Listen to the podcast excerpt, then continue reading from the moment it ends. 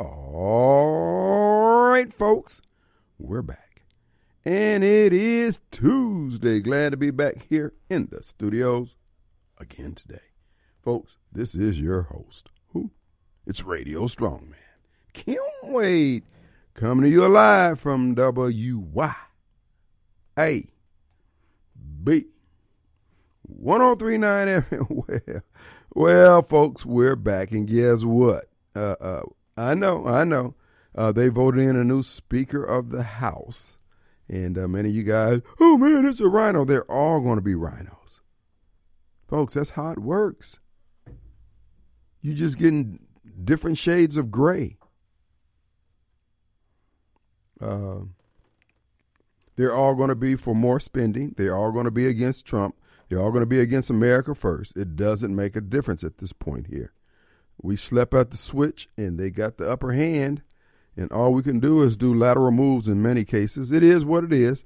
Uh, but I would just suggest, humbly so, I might add, prepare for the worst. Prepare for a pitched life or death battle in the very near future. Our government is failing us, it's going to continue to fail us. These people are just, I mean, they're still in silverware and pickpocketing people on the Titanic after they've hit the iceberg.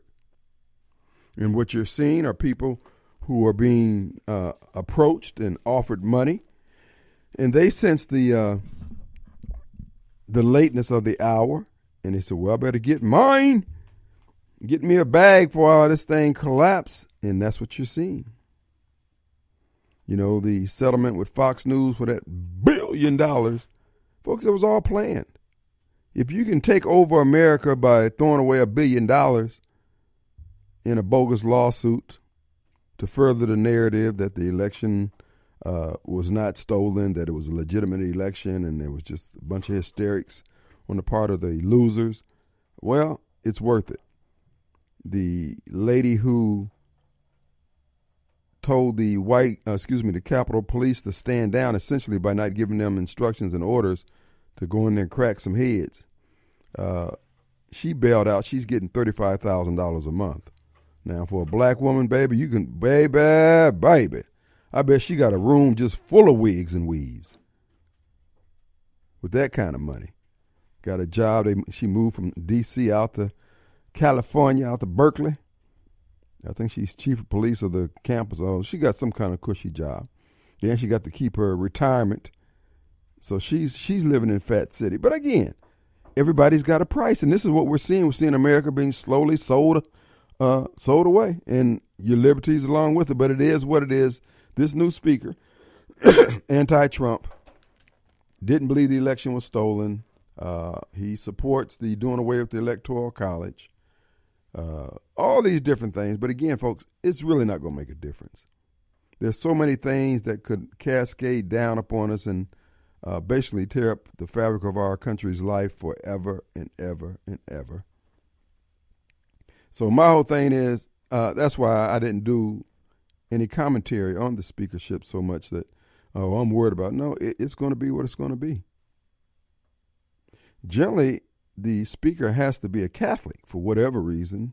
The last four or five ones we have, if you notice, if you study the Supreme Court, after the Protestant majority was done away with, uh, and there was always Catholics on the Supreme Court, but after the Protestant majority was done away with, uh, or you you have a, a, continuous majority of Catholics on the Supreme Court. Now these aren't always practicing Catholics. Now you got Alito, uh, Thomas, and um, who was the other guy? There's a fourth one up there. Uh, well, Kagan's a Catholic, and uh, no, Kagan, she's she's Jewish, I believe. Anyway, you got you're always going to have a majority, but now whether or not they vote, you know, you got the liberals, and but when it comes to our liberties and freedoms, they've got their they've got the numbers that they need to do whatever it's going to be. I, I just tell you, the average American, be prepared to fight to the death for that which you hold dear. Now, some of you don't hold anything dear. I mean, you heard Snowball calling here yesterday with his hysterics and foolishness. But at the end of the day, uh, America is still on a downward slope, short of God stepping in or a catastrophic event. And when it does, think when things do hit the fan and it's a jump ball, Uh, everybody who has the will to fight need to fight and try to become king of the pile because that's the only thing that's going to give you the relief that you want because mercy is not going to be available to y'all.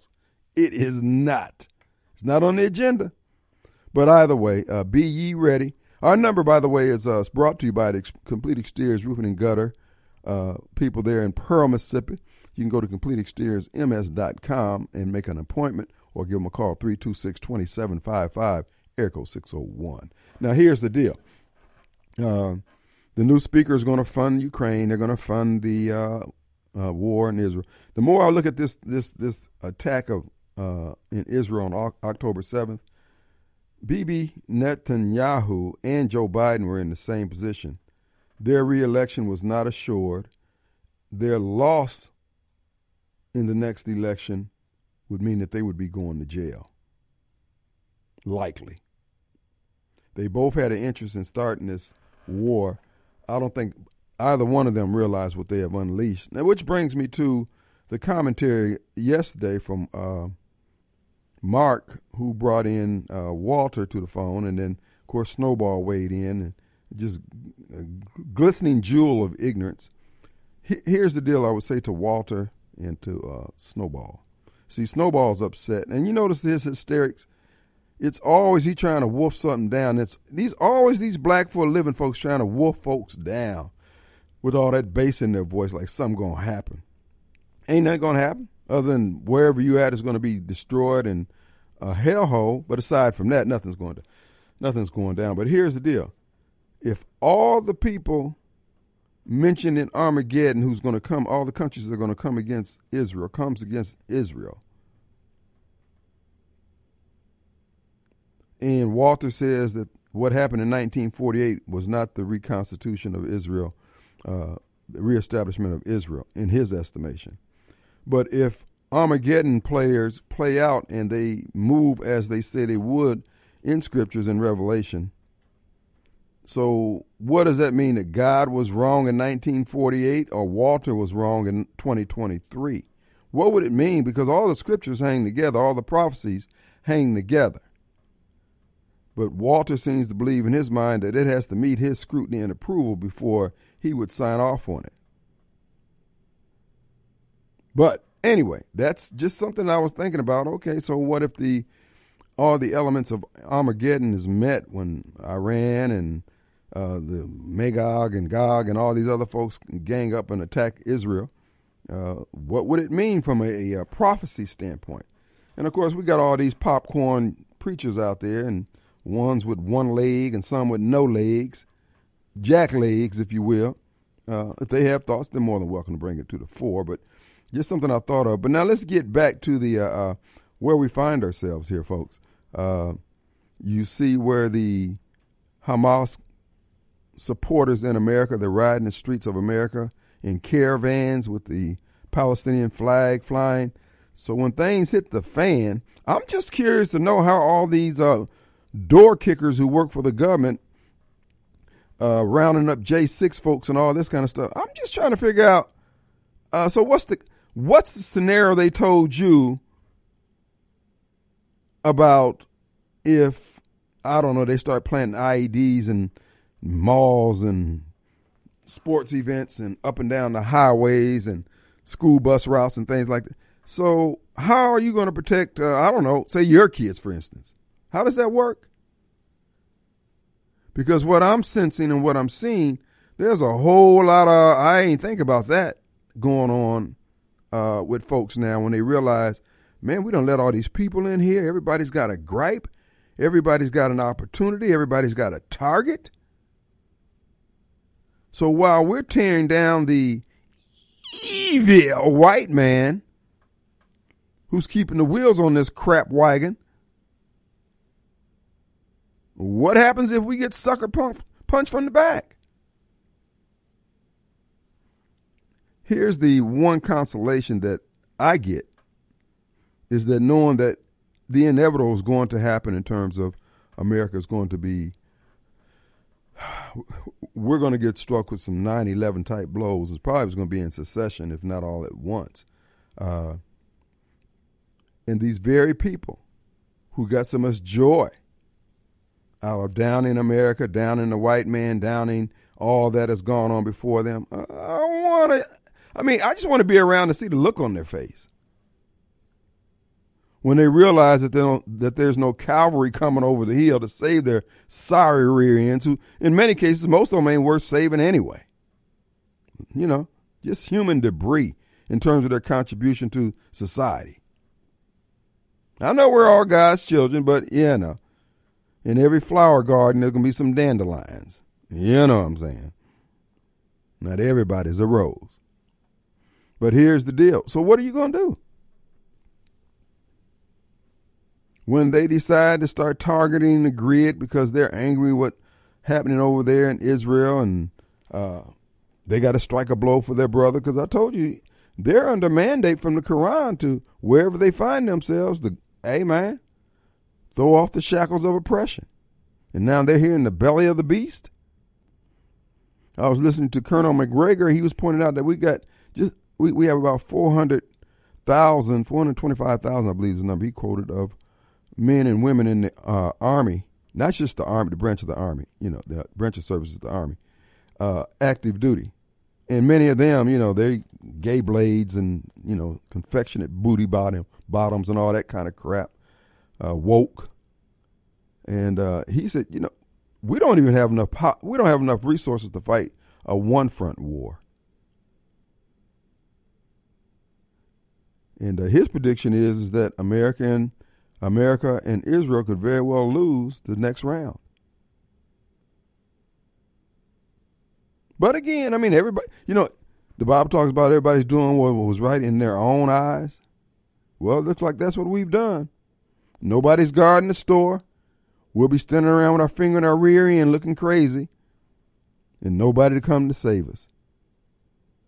And you know who you're going to be depending on? That's why I like that Tommy Sotomayor, that clip.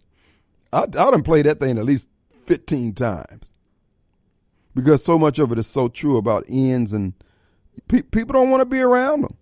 And they're going to see in short order why people don't want to be around them. Because when the means of production that feeds us is broken and there's no delivery trucks coming into some of these areas of the country, areas where Democrats are in control, areas where people are wilding out and doing flash mobs and breaking into stores, those stores won't be restocked and we've allowed ourselves, allowed the brand to get so tarnished. Nobody said, man, look, is it really worth going in there trying to save those people? The ones who were laughing and giggling at their role that they played in bringing America low. Well, America's low now where they wanted it. So now they can't eat. Uh, well, that's just just my assessment how how it's going to go down. But you may be more optimistic, and this is why I don't I don't play with uh, fools like Walter and, and Snowball. And if you notice what they were mad about, well, in the case of Walter, Walter was just disagreeing with Mark. But in the case of Snowball, he wants to go back to the flesh. He wants to go back to the black thing. Let me tell you something. And I've gotten this text message several times. Uh, how you think you're going to get black folks to vote for you, bruh? If that's the criteria that they want to vote for someone, I'm not their candidate anyway. I'm not missing anything. They're not missing anything. Go ahead on and vote the black thing. It's been working for 60 years. I, w- I would just uh, invite you to ride to your old neighborhood. Count the number of vacant buildings, abandoned buildings, buildings that people just got the hell out of Dodge. Why? Because the content of the character of those people who reside in that neighborhood is not up to snuff for economic standards or development. And this is what I was talking about a campaign that would be different. Just telling the truth, bro. We need to change. They don't want to hear that. They want to hear black talk. Black, black, black, black, black, black, black, black. And can I ask you something? What color are you now? You we've had Harvey Johnson, have you did a little vert? What is a vitiligo? Or do you still have reverse vitiligo like Uncle Ruckus? You people are nuts. You see things ain't working, and all you can think about is whether or not somebody trying to steal your blackness. Thou art a fool. Besides being crazy. Our number is 601 879 0002. We'll be right back.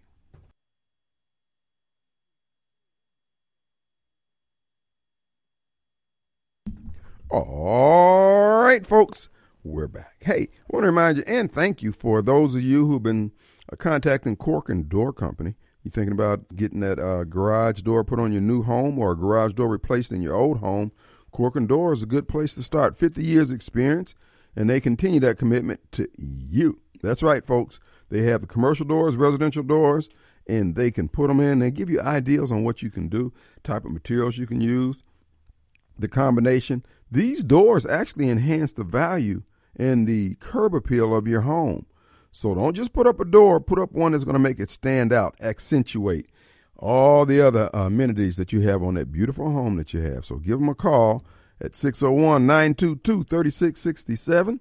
Sissy and Chris will take good care of you. Go to the website, Corkern Door, C O R K E R N, door.com. All right, who do we have? Mobile Bob. And I'm corrected here. My uh, lifeline Bobcat tells me that uh, Mr. Uh, Emma, what is his name? Emma did not make the cut. So what's going on, Mobile? Hey, man. What up? Hey, so uh, Snowball says that uh, what they, there's nothing special about the Jews return to Israel, or that wasn't returned. What did he say? Well, he said that he would agree with Walter. Walter says that the establishment of Israel in 1948 does not meet his criteria of uh, scriptures as he understood it. So, thus, those aren't the real Jews over there, and that God is wasting his time until he gives him further instructions. So what does it take to make those Jews over there real Jews? You know, that they follow all the tradition, they trace their family back several generations. Kind of, kind of like the mafia. kind of like the mafia. I think. I think if you make a sizable contribution to his church in cash, I think he can be persuaded. Well, uh, you know, I've heard that all black people are the real Jews. Blah blah blah blah blah. It's like okay which portion of the black people are the real Jews? Because you know there, there's never have been that many Jews in the history of the world, so it can't be all black people. So which portion of the black people are the real Jews? Uh, you know, they never answer that question to me because you know far more, a whole lot more black people than there are historical Jews. So which one of us aren't? Uh, yeah, whatever. they, they are insane. I just, you know, whatever time wasted. Yeah, and of course, 1948. So uh, that sure looks like the establishment of a nation to me. and if you do realize that never in the history of the world has a nation uh, been decimated and there's people scattered uh, to that degree come back together again. That's never happened. Mm. Look at us. Look at black folks. They all claim they want to go back to Africa, but they never, but, they, but the door's wide open and they never do. So it's uh, you know, you when you're scared, you stay that way, and you don't cling to can't uh, you don't hold on to your culture too tough. And so the, for the for these so-called non the fake Jewish people to have done that, it's a miracle in and of itself. We got about thousand, we got almost two thousand years, oh, oh, almost two thousand years. Yeah. There was no such thing as a nation of Israel, with uh, but with where that was predominantly Jewish. And then in 1948 it comes back again. Dude, that's never happened. How said anything short of a miracle? Well, but okay, whatever. You believe what you want to believe, I guess, uh, or don't believe. In which case, I guess it'll be your problem with God when you see Him.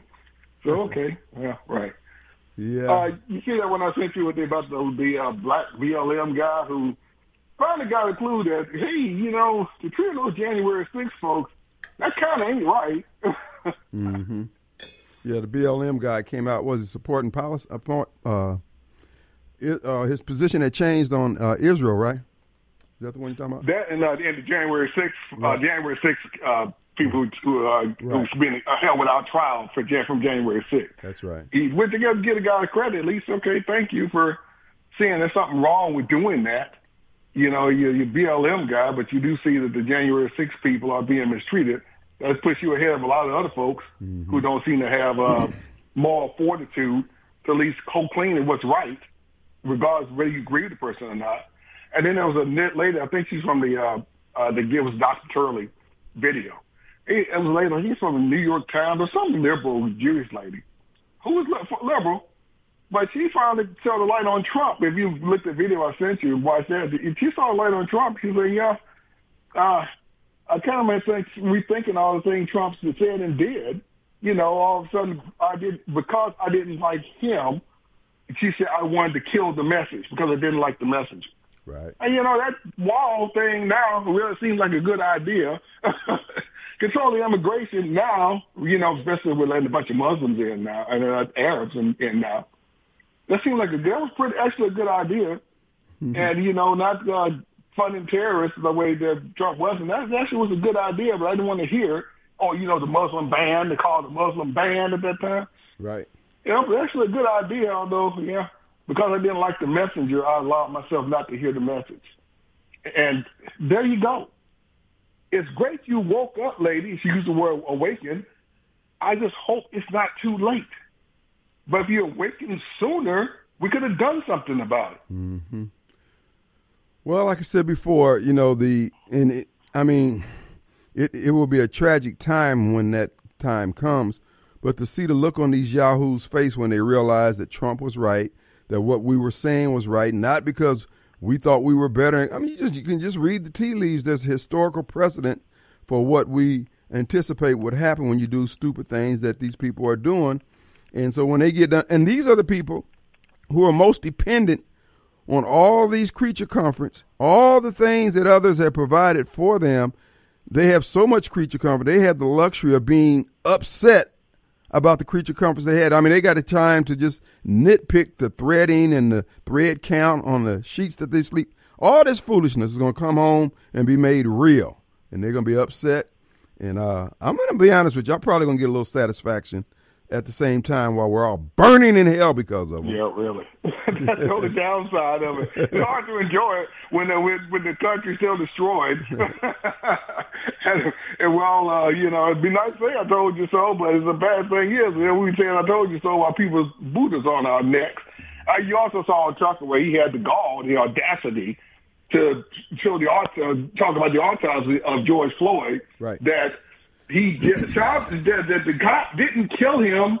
You know, you know, well, it was ginned up that he the cop murdered him, but the cop didn't directly, they didn't murder him. You can say he was negligent, uh, uh, caused George Floyd to die, although that's not provable either. Hard to give out because of how he treated him. But the autopsy and the evidence showed the cop never did not murder George Floyd. The autopsy showed that there was not the bursting of the blood vessels from pressure being on the neck and all that kind of stuff. George Floyd died the way he lived. He was a fentanyl head, and that's how he left here, high on fentanyl. Uh, but again, you thought uh, in a fair uh, jury system that would have been enough for reasonable doubt. But again, because they had their uh, scalp that they wanted, and this is why I cannot roll with people, particularly black people, who think that all this injustice is okay. When it wasn't uh, okay when it was being done to us, I don't want it done to us. I don't want to. Do, I want, dude. I want to. I want to judge us and call balls and strikes. And well, that's black BLM guy. I mean, you know, we're talking. He was talking about the January Sixers, and he. I was like, at least okay, to, okay, dude. Okay, you got integrity. You were led astray with this stuff because the premise that uh, that you were that BLM existed on was false. But at least you got some integrity to see, hey, no, this is not right how these people are being treated. I may not like Trump or them or whatever they stood for, but uh, this isn't right. That's the kind of person you can have a conversation with and talk to. That's the kind of person to have talk. We may disagree, but at least you you are you have you are being you are honest. Like, okay, as long as you are honest and accept some truth, we can roll. Mm-hmm. But when you like snowball and hear some things, John, I got no more time for you. You're not honest. Well, and see you, that you have no integrity. And see, that's what Barbara Mike. You know, I'm beginning to believe he honestly doesn't understand what the problem is in terms of how he's seeing things, and the fact that it would be a different thing if he was the uh, uh, manager of a whorehouse and he had those kind of scruples. But he is out there proclaiming that he is a, uh, speaker of the gospel, and uh, whether he likes Trump or not, he should be willing to afford Trump well, this is not right what they're doing to the man. Uh, I don't like him. But at the end of the day, righteousness would make you say we're not going to do it like that. But he don't want to uphold that standard because he wants to cling to his flesh, and he doesn't see where the where the shortfall is there. But again, whatever at this point. Yeah, take a look at that video I sent you from Dr. Turley. It talks about the BLM guy who's, uh, you know, for January 6th and what that lady said. He goes in detail about her comment. You might actually want to read it. It was it was really good. I mean, it's unfortunate again. Uh, it's great you you got to see the light now. We just hope it ain't too late. But okay, great. You're saying good things now. All right, man. He evolved. Thank you, brother. Let's take a break. We'll be right back.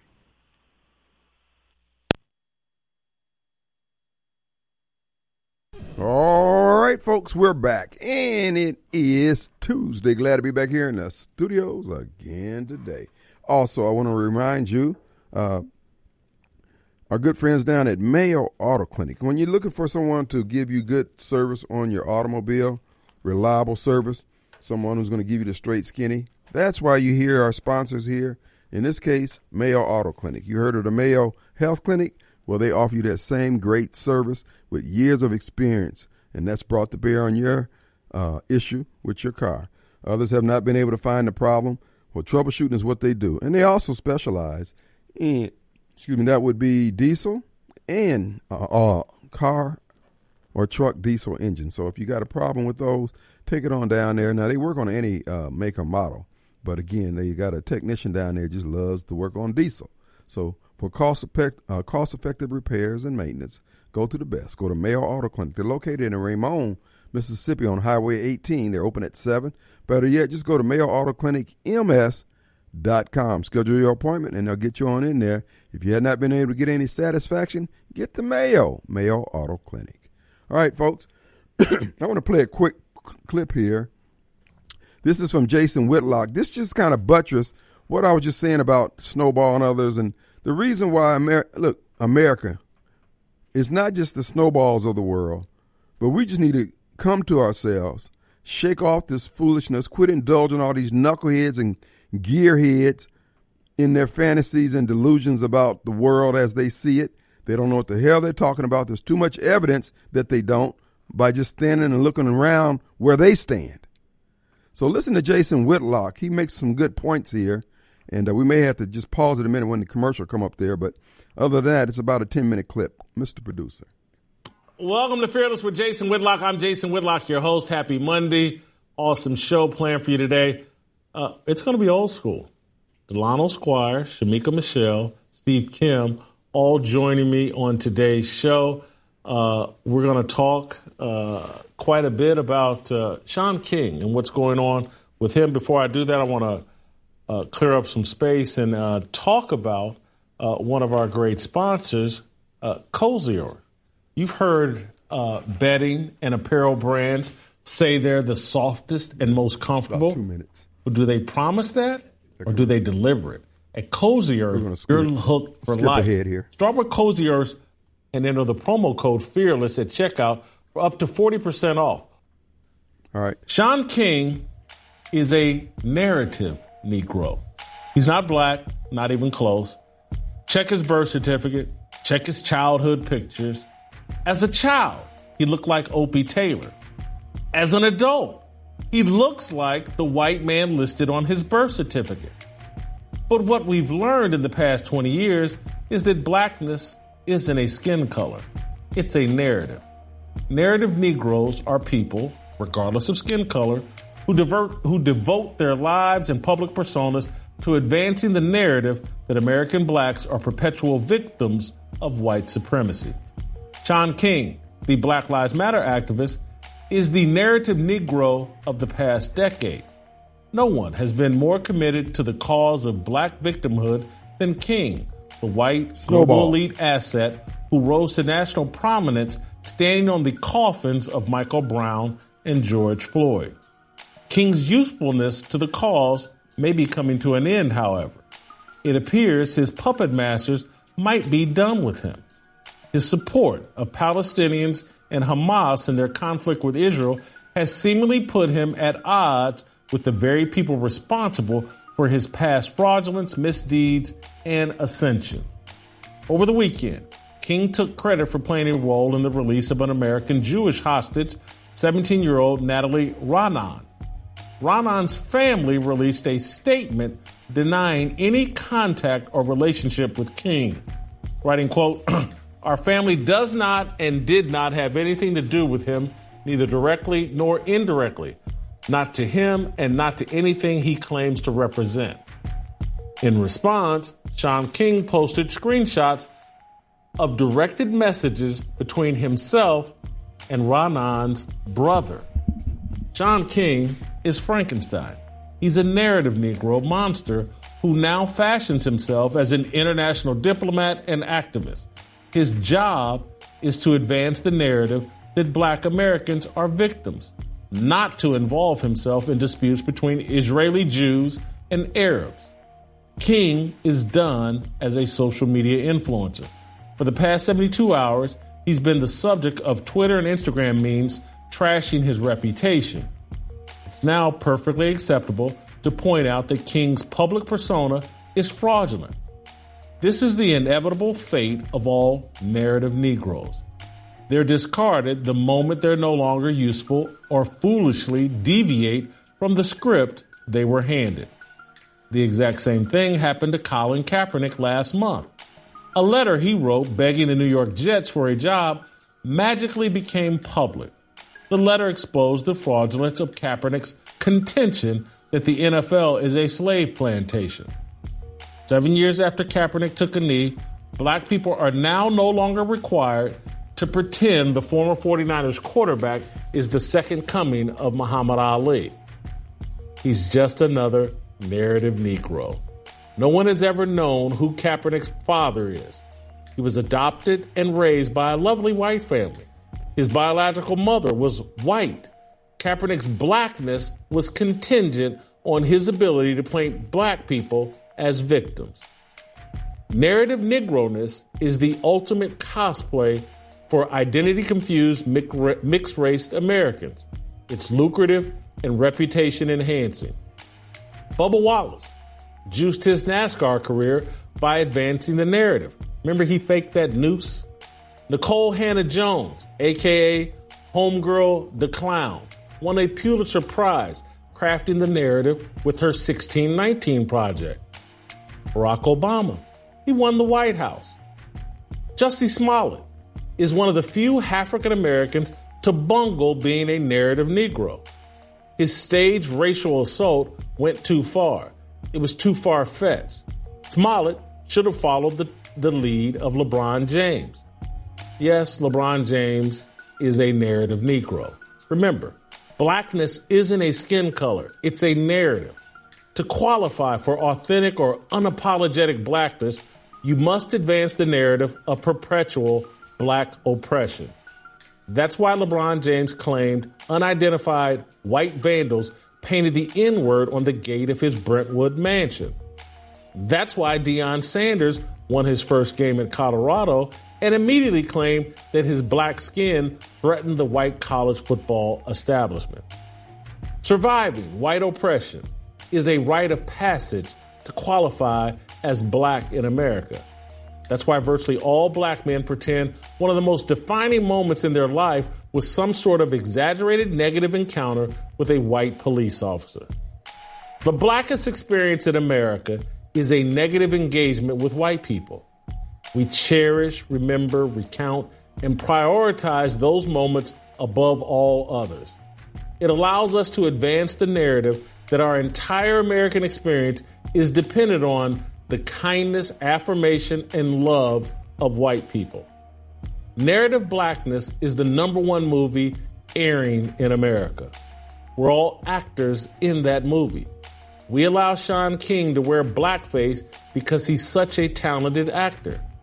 We erected statues and memorials to honor actor George Floyd. We pretend that had Floyd not overdosed on fentanyl, he would have been welcome at all of our Thanksgiving tables next month. We don't complain that black lesbians embezzled millions of dollars during the Black Lives Matter pandemic because it advanced the narrative. We're good with mushmouth lawyer Ben Crump earning millions of dollars profiting off the death of resisting criminals. The narrative of black victimization has superseded the story of Jesus Christ, the story of eternal victory through sacrifice. We'd rather be narrative Negroes than followers of Christ. The pursuit of unapologetic blackness is a mental illness that distorts truth, promotes delusion, and most embarrassingly, makes the pursuer susceptible to exploitation and emotional manipulation. Worse, it obstructs the pursuit of God and an understanding of His worldview. That's my fire starter. All right, folks, I had to play that because this is what I want them folks who say you're not to, you don't want to appeal to black votes. Uh, no, I'm not to appeal to black votes or white votes. If you want to do what's right, if you're interested in things working, I'm your huckleberry. If you stuck on that crap there, Hoss, you can keep it. Because everywhere I look, where you folks preach that crap, it's hellholes, crap holes. You don't even want to live there.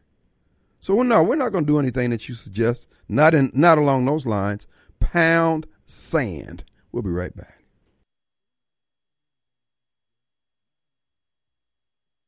All right, folks, we're back. And the final few minutes of the first hour of the Kim Wade Show. Coming up next, Dan Dickerson. He's the election commissioner running for reelection in District 4. We'll be talking with him. But, folks, the bottom line reason I'm saying all this, folks, if we stand together and stand against the BS, this is what I keep saying about the uh, race being an industry. And you got all these different players. You got guilt ridden whites. You got hustling blacks. You got people who aren't sincere about any progress. They just want to get paid. I understand all that. I can appreciate it. They're not bad people. They're just people that we don't need to be letting lead the wagon train. And I want things to work. I want to be able to present some ideals that you can embrace. You'll know on the front end, this is not, hey, you're going to get a one of those brown bags you get at the fair when you're coming in or leaving out, one of those grab bags. Know, you're going to know exactly what you're getting.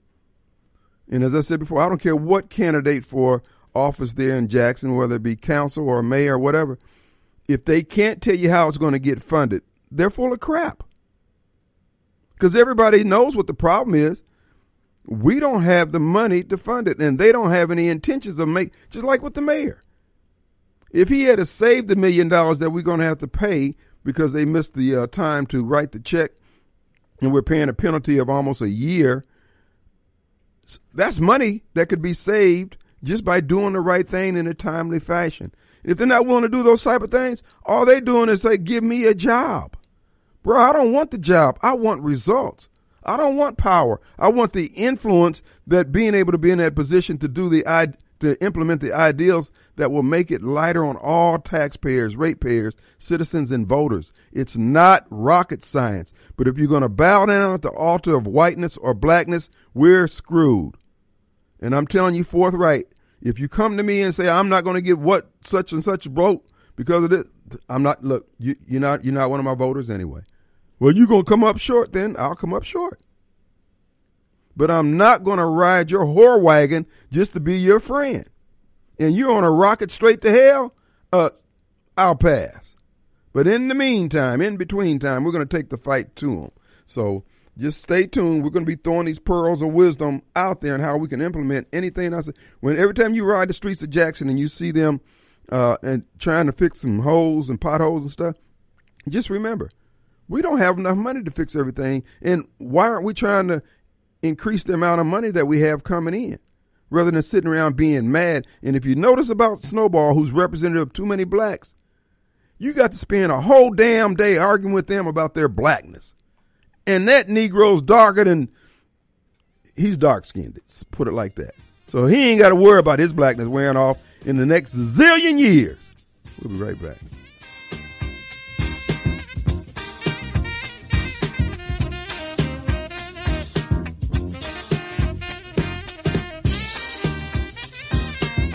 Huh?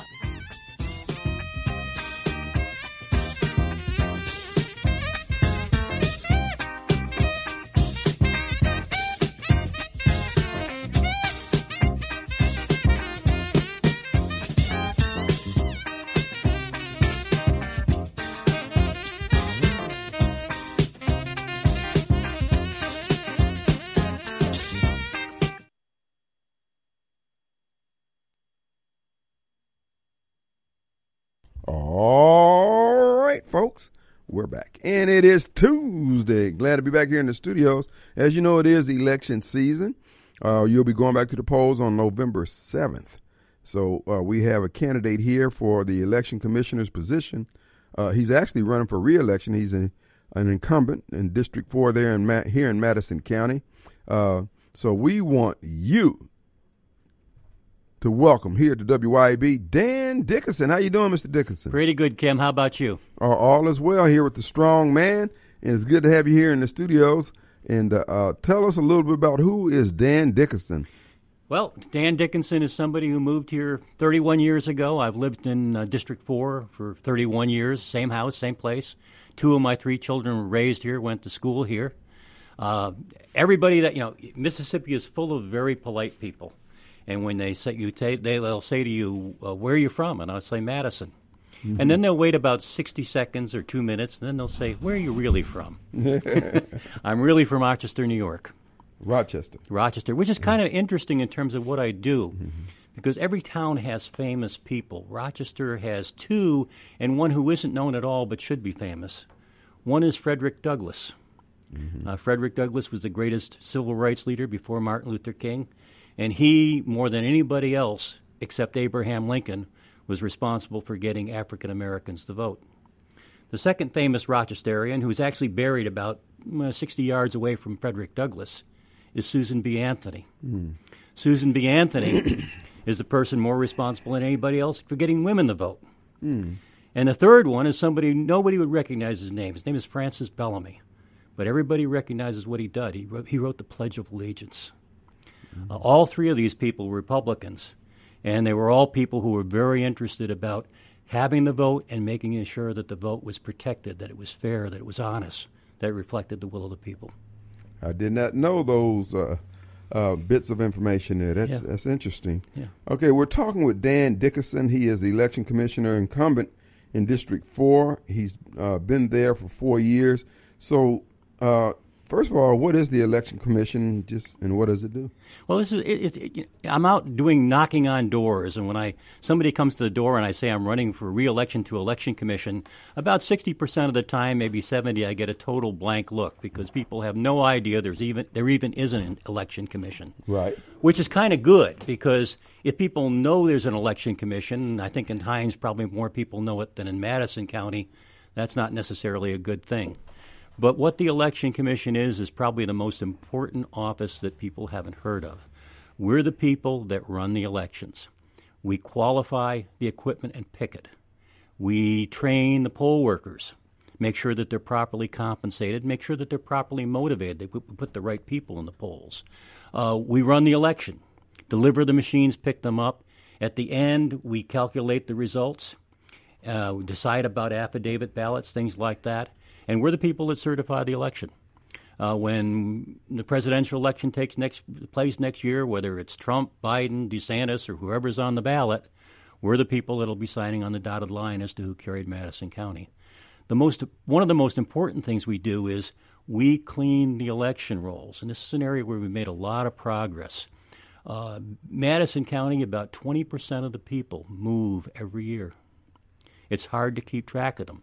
Very few people, when a relative passes away or when they decide they're going to move to Dallas, write the election commission about this. Uh, we've got to find out where they went. We've tried to get, got to try to get them to tell us that they've moved so we can purge them from the roll. If they've deceased, we've got to find an obituary, certificate of death.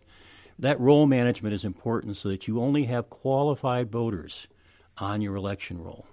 Why uh, why can't we have motor voter for deaf people? Dead people. I mean, you know, when they die, the doctor's got to. He's sending forms off to everybody else. To, yeah, that that would be Kim. I would, I would love that, and we and more should be done by the government. Mm-hmm. We do get from the State Department of Health death certificates, and they may show up two or three months after the person has been deceased, but at least they come in and then we have to, you know, feed them into the state election management system, purge the voter. Well, but, I mean, but I, want to emphasize we're yeah. very careful. We don't we don't purge anybody unless we have the proof. We don't want to cause anybody to lose their vote because we made a mistake. Well, that seems like an area that needs to be addressed in terms of uh, once you get that from the a medical director, wherever it comes from. matter of fact, everybody should, if they can make it that easy to get signed up, they can make it that easy to get off the road once you're actually dead. Of course, in the case of certain people, you know, they yeah. You know, they cherish the right to vote all the way until the time they're burning in hell. I guess. but anyway, that's uh, that's my so so what is, so so what is the role of the commission? Is it a partisan role, nonpartisan? Yeah, this is important, and it's kind of odd because we are elected officials in Mississippi. That's not true in every state. Mm-hmm. I think that's a good thing, and we run as party candidates. I happen to be a Republican candidate. Mm-hmm. Uh, currently, we have four Republicans on the commission and one Democrat. But once you're elected, Republican Democrat is all over, at least if you're doing your job. We treat all candidates the same. We do not endorse any candidate, support any candidate, oppose any candidate. We treat all people the same. We, we, we really try to treasure everybody's vote. You know, after I'd served about a year or so, Anita Wray, who is the circuit clerk and the person outside the commission we most we uh, work with most closely, said to me, "You know, I don't really think of you as a Republican." Mm-hmm. Now, she knows darn well I'm a Republican. There's no doubt mm-hmm. about that. But what she, uh, she really meant it as a compliment that I'm not just sitting there saying, is this going to help my side, hurt the other side? I'm trying to make sure that everybody feels that we're fair, that we're honest, that we're independent. We're looking out for everybody's vote. Hmm. Statesman there. Okay. Well, uh, how did you get involved with the uh, election commission? Your desire to be on the commission, running. what is your background? Well, my background is I've spent uh, something like 30 years in quality and safety. Okay. I was a, a, corporate director of quality for a large packaging company that's mm-hmm. headquartered here in Mississippi. We had 20, 20 plants when I was there, mm-hmm. all over North America, all kinds of different people working in them. Two of them were French speaking. Uh, so, and, and, and when you're dealing with quality, attention to details, making sure that people are motivated to do the job right. All these things really play a big role.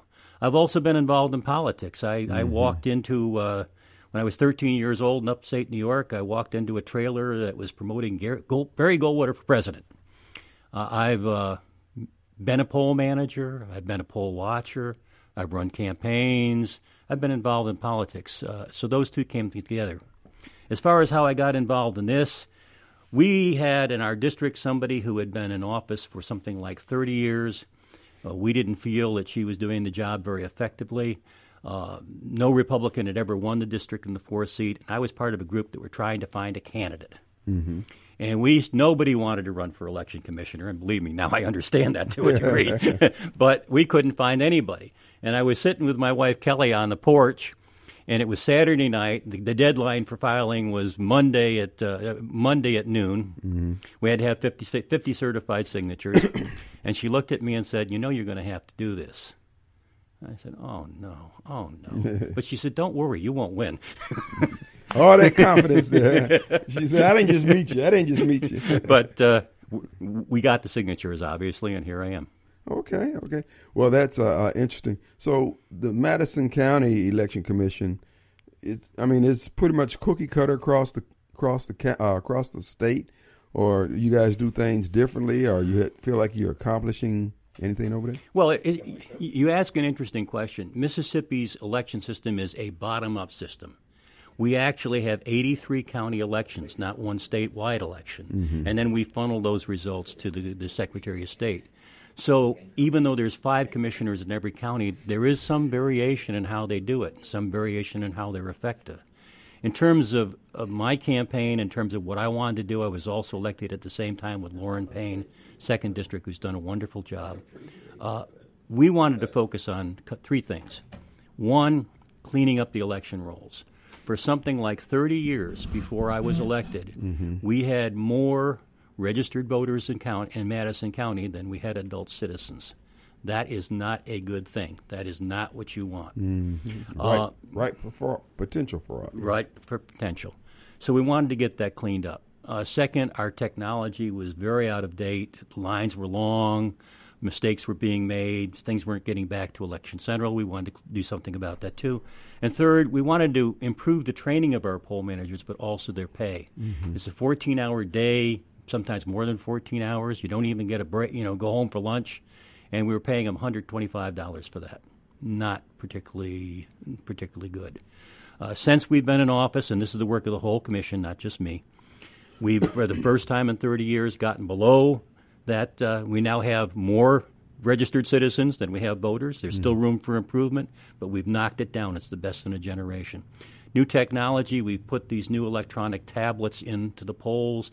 Voters see them, poll workers love them, voters love them. They can come in, easily find their name, scan their driver's license, sign in, and it's very much speeded up the process. You know, voters are when I knock on people's door, I ask how are we doing, and they say the lines are a lot shorter. Why is that? It's because of the tablets. Tablets also improve the voter security. In the old days, you came in and signed a, a poll book with your signature. And sometimes that book got back to Election Central, and, and sometimes it didn't. And so when there was an election challenge, you looked at it and say, well, you know, now we capture it on the tablet, and we can pull it up very, very rapidly and compare it to the original signature. So it makes it better too. Uh, we have improved poll worker training a lot. I think all of our poll workers will tell you that. And the pay has now gone up in part because of our association, also the legislature and you know the supervisors. Mm-hmm. It's gone up from 125 to 200, and that's helping us recruit new people, which is something we and young people, okay. which is something we were lacking. All right. Well, how can uh, people, if they're interested in becoming a poll worker, or is that something you're going to get to? Uh, I'll tell you what. Let's uh, let's take a quick break here. Then you can answer that question. Come back. We can go sure. into what poll workers do. Okay.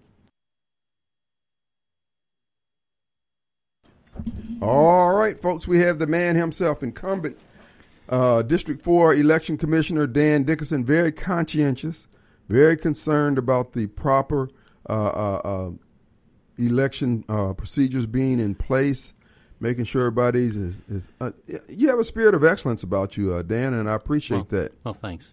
And I think the people of Madison County would do well to reelect you because, folks, it is a very important position. And when you get some folks down there who just – looking for a job, looking for the next step up to another office, that can be problematic. I think we've had that in a little bit there in Hinds County, and that's been one of my concerns. Speaking of that, uh, well, I'll tell you that on another break. and uh, I want to mention Two Gun Tactical, uh, located at Highway 51 in Lake Harbor, the new location. Not ready to move in just yet, but they're getting there. We encourage you to stop at the original at 667 Casey Lane in Flowood, Mississippi, near the Highway 80 end of Flowood. And uh, folks, go to the shooting range. It's only thirty dollars for an hour, fifteen dollars for your partner, and uh, that's a lot of shooting. That's a lot of ammo you're going to go through, and you can buy all the ammo you need from Two Gun Tactical. You can schedule your coursework, twoguntactical.com. Ladies, they have special courses just for you to familiarize you with all the weapons that you may own or you want to own. You can try out some on the wall there that they have for rent. And again, great time will be had by all. But be ye prepared. You get that 13th apostle in your purse, in your gun uh, uh, holster, and wherever you might carry it. But Two Gun Tactical stands at the ready to help you today. All right, let's get back to Dan. Dan, the election man. He's here in the studios with us. All right, uh, we're asking uh, poll workers. You're talking about they're going to get paid $200 for a day's work people might be their ears may have perked up on that. So how can they become a poll worker? And what is the I mean, what you can tell what a poll worker will be doing. Yeah, I, I, first, you, you, if you you're going to get paid two hundred dollars, but you're going to earn it. I'll tell you that. uh, poll working is, is is is a long day. It can be a satisfying day, but it takes a lot of detail too. Right. Uh, basically, you're going first. You got to be trained. if you're not trained, we can't put you on polls. Mm-hmm. Uh, we do pay for the training, but frankly, it's a pittance. Uh, then you have to show up at 6 o'clock in the morning, which in November is pretty dark. You set up until 7. You run the poll from 7 to 7 or until the last voter in line has voted. And then you pack up, calculate the results, mm-hmm. do a variety of deals, and then you might, might get to go home at 8 o'clock, but sometimes it's later than that, so it's a long day. How do you become a poll worker? If that level of work sounds interesting to you, basically, it's best to contact the Election Commission. Uh, you can call us. Uh, we basically work 16 to 20 hours a week is about what we, what we work. Uh, so if, if, we're not there, leave a message. We will get back to you. Uh, some people can turn their names into the circuit clerk's office. That's another way we get names. There's a website that the Secretary of State has that supplies names as well. I will tell you, for this election, we're not for once we're not struggling to try to get poll workers. Wow. We've got poll workers. And uh, I don't know unless, unless some some drop out, we probably wouldn't have any place for somebody that wanted to be recruited right now. Right. But the primary is coming up in March. Uh, you know, something I want to say about poll workers. These people, they're a blessing. Uh, they work hard. Despite it, they, they they always have a smile on their face. There's a lot of detail involved most of the people that they the voters that come in are, are, are, fine, but every once in a while there's someone that does not behave himself and comport himself as properly as he or she should. Mm. They have to deal with that sometimes, and yeah, they're carrying us. They're carrying the commission, and they're doing a tremendous service to the to the voters. Hmm. All right, we have uh, our numbers eight seven nine zero zero zero two complete exteriors hotline. We have Carol on the line. Hey, Carol. Kim. Carol, how you doing? I'm fine. I want to ask the candidate. Yes. Does Go ahead. Madison County have the flash drive problem that Hinds County obviously had? No. That's my short answer for that. Hmm. Why is that? Do y'all use flash drives? Pardon? Do you all use Go ahead and explain. Flash drives. I'm sorry. Go ahead, ma'am, and explain what that is. I, I, I thought I thought you Hard were talking dri- thumb drives. Yeah. We, first, we do use thumb drives. Mm-hmm. There's no question about that. But the way it works is the scanner comes in to the poll, and it is under lock and key. When the poll wor- when the poll workers come in, they'll find that that scanner that they that the, uh, the, the the thumb drive is locked down. There's a seal across it, and that seal stays across it until the end of the day, or unless there is some big failure with the machine, in which case the election commissioner and the technician both have to be there to observe what happens to that flash drive. Then it goes Thank directly you. back to the circuit clerk's office, and it's put under lock and key. Kim, yes. you know why I asked him that question, right. Kim. Right. So I'll hang up and listen to y'all's response. Thank you, Carol. Appreciate it. Yeah. Yeah, and see, folks, that's the reason why uh, I appreciate his conscientiousness uh, about the task of being an election commissioner. Right. The people who abuse through uh, just failure to take their job serious as an election worker or whatever, you're harming the country. Yeah, absolutely. And it, it's their failure to grasp the, the gravity of the position that is of concern to me. What happened in Hinds County, this is just not an issue between Jackie Amos and, and, and uh, David L. Archie. This is about the integrity of our vote. And you guys want to throw people in jail because they question folks who are supposedly doing their job or not doing their job. Uh, I, I tip the hat to you for your approach to it, and I hope you can influence those who you train and those who may come after you. Something that's important for people. It, it, this really frustrated me. We had a lot of problems with the election in 2020, as all your listeners are aware. And you have people saying, and they're still saying, our elections are perfect. Everything is just great. We there, there, there's you know no problems with our elections. Well, well, folks, if that's really true, mm-hmm. they ought to make every election commissioner in the United States run just about everything, because throughout our society we have problems. I'm a quality person. I spent 30 years in quality. Mm-hmm. There is no such thing as zero defects. There is no such thing as an election system that's fraud proof. Some are better than others, but it all depends ultimately on the discipline and motivation of the people running the systems. Well, just just from your inside baseball knowledge from having been there for four years, right? It just seems to me as a layman, there's just too many opportunities, unnecessary opportunities for interference with the process. Right. Uh, whether it's the chain of command with the tape or yep. uh, over the machines, uh, yada yada yada. There's just too much technology out there to get it right. That's right and I don't understand why we're using this outdated technology. Well, you know, I mean, we've looked at a lot of systems. Uh, we use ESS. I certainly would rather have ESS than Dominion, for example. I don't care for the touchscreen technologies. Our systems do have a paper ballot that backs every vote. And that's essential because in a voter challenge, the paper ballot will uh, trump what's on the flash drive, and that's yeah, the way it should be. The, the only problem that I have, just some, again, my experience is limited, is that a paper ballot can be created. I mean, mm-hmm. in other words, if you got a stack of them over there and they know I'm going to need to put an extra 20 in here at the end of the day, or I've already put 20 on the images. I just need to have 20 ballots uh, that's going to match up to that because you know they they've got ways of making sure it's the same ballot, yada yada yada. I just, I mean, I. I worked on card readers back in the day. I Right. know that you know. I, Yeah. I know we can do better than what we can Yeah, do. yeah. What we're doing. But- Yeah, we're always looking at new technology, but you're absolutely right. that Our system and no system that I'm aware of is absolutely fraud proof. Mm-hmm. It is dependent upon having the right people in the job, frankly, and the right poll workers in the job. All right. Well, what is the difference between a poll worker and a poll manager? And who? Then you have poll observers and watchers. Uh, that's and right. that. And it- First, under Mississippi state law, everybody who is trained as a poll watcher, which is only a two-hour training course, you could walk in off the street and have it. If you're assigned to a poll, you're automatically legally a poll manager. You can run the whole show. We don't do that very often because it takes a lot of time and skill to learn how to manage the operation.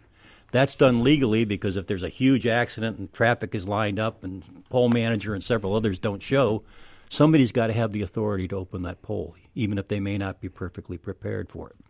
So every poll has poll workers who legally are poll managers, but one person in charge. A poll watcher in Mississippi is somebody who has been authorized by a candidate or by the party in like a general election. They have to present a present proof that they're authorized to watch the poll. Mm-hmm. Poll watcher is basically there to make sure that the candidate or the party is getting a square deal. That's why they're there to see that the election's being run properly. They have as much right to be in that polling place as the poll workers do. They, if they want to walk in at 6 a.m. when we open the door to set up, show their credentials, they got to do that. They can do so. They want to stay till s- 8 o'clock when we pack up, they can do so. They don't. They usually stay for 10, 15 minutes, but they have the legal right to do so.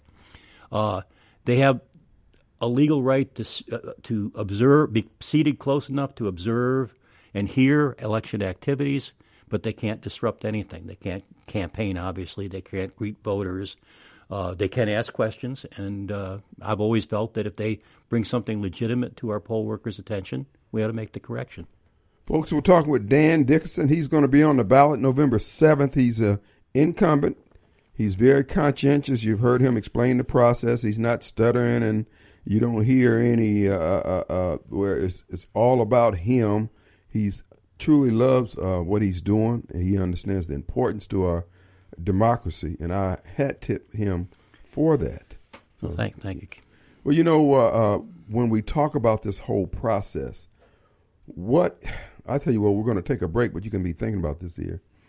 Poll watchers or whoever, people see things at the polls, or excuse me, how can that be addressed? Who addresses it? And can I take a, a picture of my own ballot when I'm in my little booth? We're going to let you answer that when we come back. We'll be right back.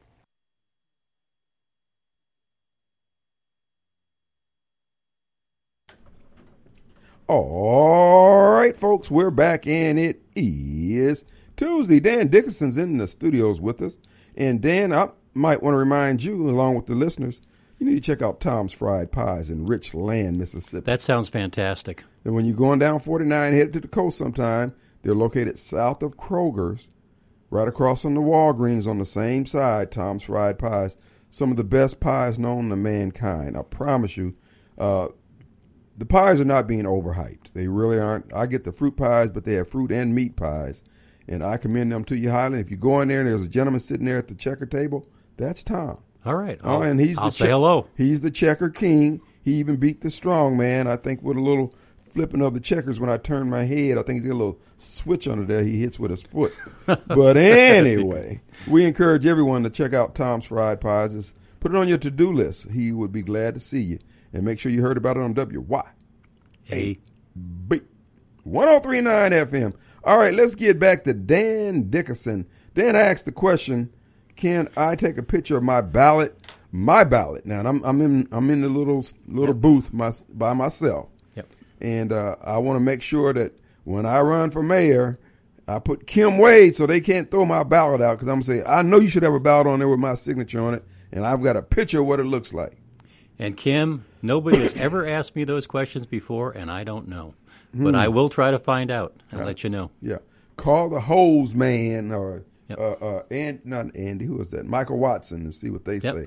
But uh, it seemed like it wouldn't be a problem because it's not going to affect the. Oh, I'm not saying that, that it, No, I'm it's a just no. saying, yeah, Yeah, from, yeah, from a technical standpoint, when you run through the scanner, uh, it's not going to uh, Right. unless you put it over the uh, the square itself. Yep.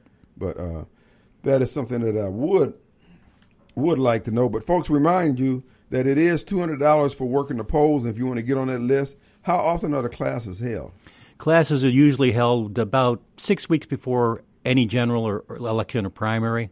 Uh, basically, you need to have one class per year to work the polls. Uh, sometimes we'll offer refresher for people that we think are ready to step up to be a poll manager. We have a sort of a mini poll manager kind of university where they, they get more intensive training. Sometimes we give the poll managers together. So you may just take it once a year. Some people might take it twice. I got you. So when you go to the polls, you get in there and find out, okay, my name's not on the uh, rolls. What do I do? I want to vote, darn it. Well, one thing we, we I did some training one on one with somebody today. There are three words you should never hear at a polling place in Madison County or any You any can't place. vote. You can't vote. If anybody says that, we're going to have a serious discussion. Mm-hmm. The bottom line is you can vote. Even if you're not qualified to vote, you can vote. That doesn't mean the vote's going to be counted, by the way, but you can vote. If your name's not on the poll book, there's a couple of reasons why that could happen. One, you could have moved recently. You should always vote, even if you forgot to change your address, always vote where you reside. And if you haven't changed your address where you reside, it's not going to be on the poll book, but go ahead and vote what they call an affidavit or a provisional ballot. Okay. They'll give you a ballot. You'll sign it. You, you know, you'll fill it out, put it in the envelope. You personally will put it in the affidavit bag, and you got to make sure you sign it. Make sure the poll worker signs it. If either signature is missing, I have to throw it out under state law, and I hate that. And we really stress to our poll workers make sure that's signed, and then we'll make an evaluation for it. There's other reasons why you might want to have a provisional ballot. Some people forget fail to bring in voter ID. Uh, if they fail to bring in voter ID, they will not be given. They will be given a standard ballot, but it won't be put into the machine. It'll be put into a yellow affidavit envelope, and then you have five days to come to the county clerk, clerk circuit clerk's office with your ballot with your valid ID. If you do, the ballot will be counted. If you don't, then it'll be set aside. So is that a uh, uh, envelope type ballot also, or is it just the standard ballot? It's how- a standard ballot that goes into the envelope, and then you personally put it into the affidavit bag, which is the top of the affidavit bag. Nobody can get their hands in. Why? There's no way. And the bottom uh, ba- bag is sealed, uh, sealed uh, all day. Okay. Sealed when it comes back. Okay. Uh, do you have to vote for uh, all races on the ballot? No. Whatever choice you want. Now we do have second choice voting in Madison County, and I think all most places in the state. So if you you know cast a vote for governor and don't vote for lieutenant governor and so forth and so on, it'll say the the, the screen will say you haven't voted in these races. Do you wish to proceed? If that's what you want, hit the accept button. It'll go in. If you made a mistake and you forgot something, then you'll have a chance to take that ballot back and get it filled in. Um, That's how it works. So, what is the difference between a party primary, a general or special election, runoffs? Just help us understand all that. Yeah, that's it, it's confusing. First, the election commission runs all the general and special elections. The reason we do that is because that's where people are actually elected. Mm-hmm. A party primary doesn't elect anybody.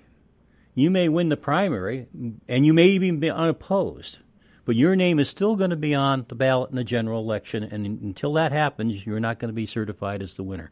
Uh, party primaries are run under Mississippi law by the by the parties themselves. Uh, the party can contract with us to run some of the election, or all the election, or none of the election. In the last primary that we had in August, uh, Republicans con- uh, contract with us to run everything except handling the ballots, which we did for them. Democrats were offered exactly the same contract. Uh, they did not want that contract, and that's their right. I'm not faulting that, criticize. That's their right. They went ahead and ran their own primary. Hmm. Uh, so that's up to you know. That, it's a difference. We do, we run the general election. We're responsible for it. Party primaries, it's either a shared responsibility or they do it themselves. It's up to them. That's interesting. All right, so uh, um, let's see. How secure is this vote in Madison County, or just in general, in your opinion? Very secure, but it's not perfect. No, no system is. Mm-hmm. I think we've made a lot of progress. I think our poll workers are very conscious of, of voter security, very committed to it.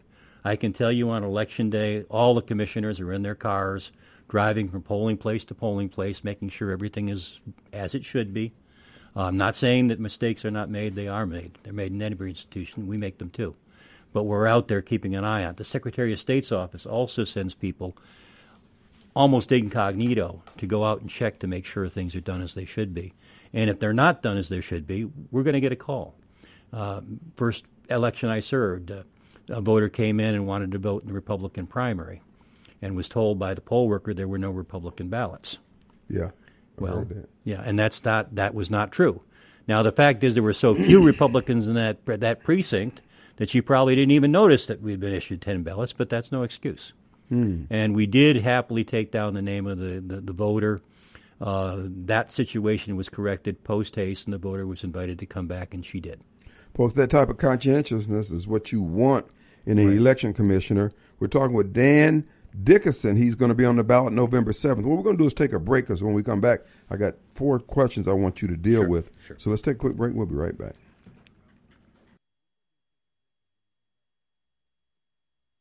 All right, we got Dan Dickinson. He's running for reelection. Uh, I commend him to you highly on election day, November 7th. You need someone in there with integrity. Folks, I want to ask Dan about voting by mail, early voting, ballot yeah. harvesting. All of these things are what are called convenience voting. We're going to make voting more convenient for okay. everybody. And it's kind of like convenient foods. You know, they're convenient, but after a while you find that they're fattening and you slow down and your health isn't so good. Uh, and, and, and it's not good for you. And these things aren't good for you either. First, voting by mail. We have a limited voting by mail here in Mississippi for very disabled people. I don't have a problem with that. Uh, just because people can't get out of their house doesn't mean they shouldn't exercise their rights of citizenship. So if you have that sort of a situation, we require medical proof that that's the case and it actually has to be voted by the election commission. We put it on the agenda and vote it. That's a whole different situation. But when you have voting by mail, you lose a lot of the securities mm. that we spent 150 years building this country. How do you know the vote is being cast in private and the voter's right of privacy is being respected? How do you know the voter isn't being intimidated? How do you know? We, we know we, we've tried very, very hard here in Madison County to clean the election rolls, but there are still many people out there that we have not discovered that really don't live here, right. may have passed away. They're still out. There are still some out there. When you do a vote by mail and mail a ballot to everybody, right? That's foolishness. Eh? It's crazy. I had a neighbor, and this was before I was serving on the commission. One of the reasons why she voted for me uh, they had the, the, state the state election uh, board had sent a card before the presidential election in 2020 just to make remind everybody to go out and vote. She got five cards. She got a card for herself and her husband. She got a card for her ex uh, her ex-husband, and she got card for two people who had lived there previously and had passed away in Georgia. Mm. Well, that's five potential votes. Now, a responsible citizen might, if they, they, they would have got the ballots just as they got the card. A responsible citizen might call up the election committee and say, hey, we got a problem here. I'm sure some people would do that. Some people would might throw the extras in the trash. Little problem there. And there's always a possibility some people might try to vote them. Some people might, might try to sell them. It's, it's, you lose the security. You know, there was a after the 20, uh, 2000 election, there was a national commission headed by President Carter and uh, James Baker. And among the things they said is don't ever go for vote by mail. You'll lose the security of elections. It's a bad idea. Early, early voting is another thing that sounds good, but it's a bad idea. What happens in early voting is you vote maybe six weeks or eight weeks before, or, or a month, two months before the election, before the arguments and the information are really out. You're basically encouraging people to vote before they've had a t- real chance to evaluate the candidates and their qualifications. Mm-hmm. That doesn't help our democracy either.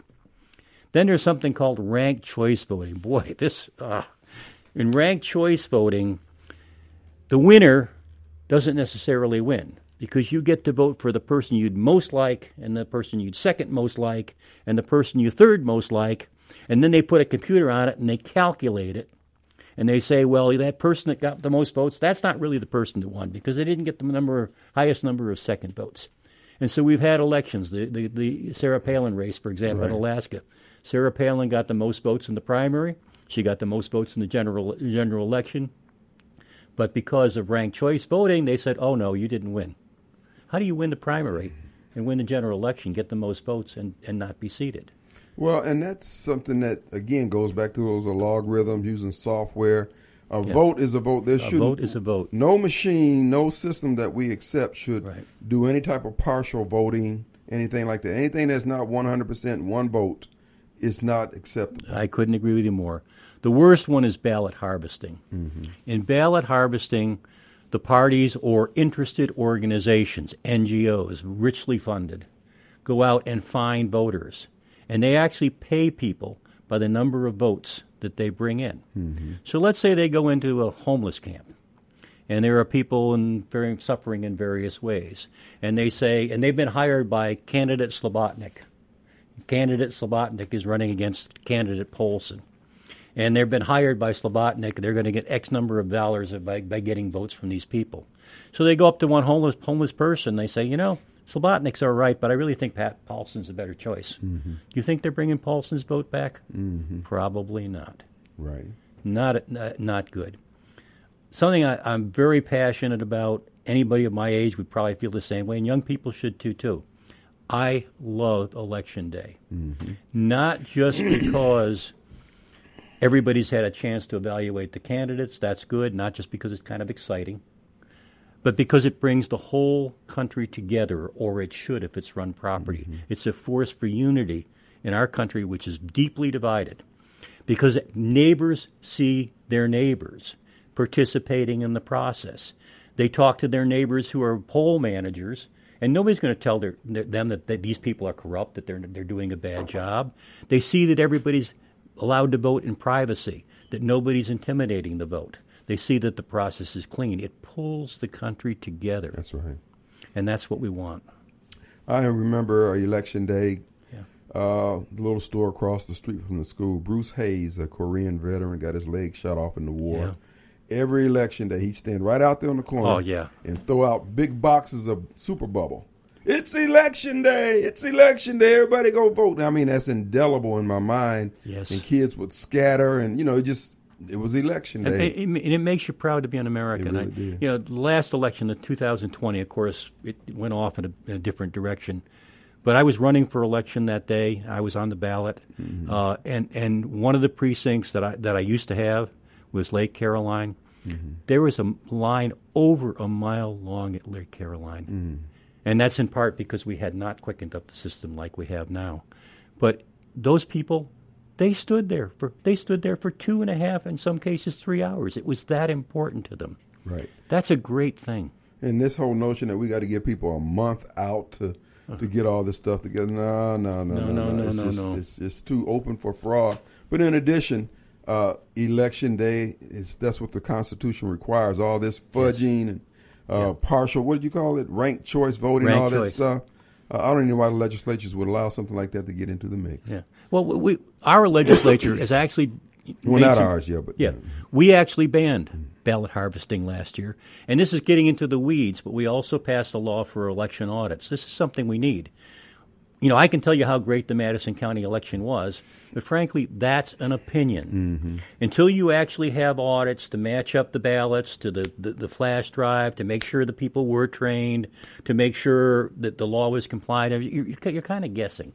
So, So I think the audits will help. and that's gone into effect already. It will be in effect for the presidential election. Oh, okay. I was hoping for David Ailes. Well, look, we've been talking with Dan Dickerson, District 4. He's running for reelection. I commend him to you highly. You heard him here explaining the process.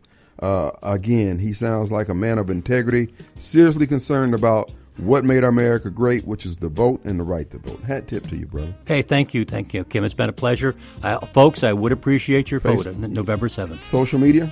Pardon? Do you have a social media? Social media, yes. Dan Dickinson on elections. Uh, just go to that site on Facebook, and you'll find out all about the campaign. Uh, remember, when elections are courteous and professional, accurate and fair, it's you, the voters, that are the winners. All right. Thank you, brother. Thank you.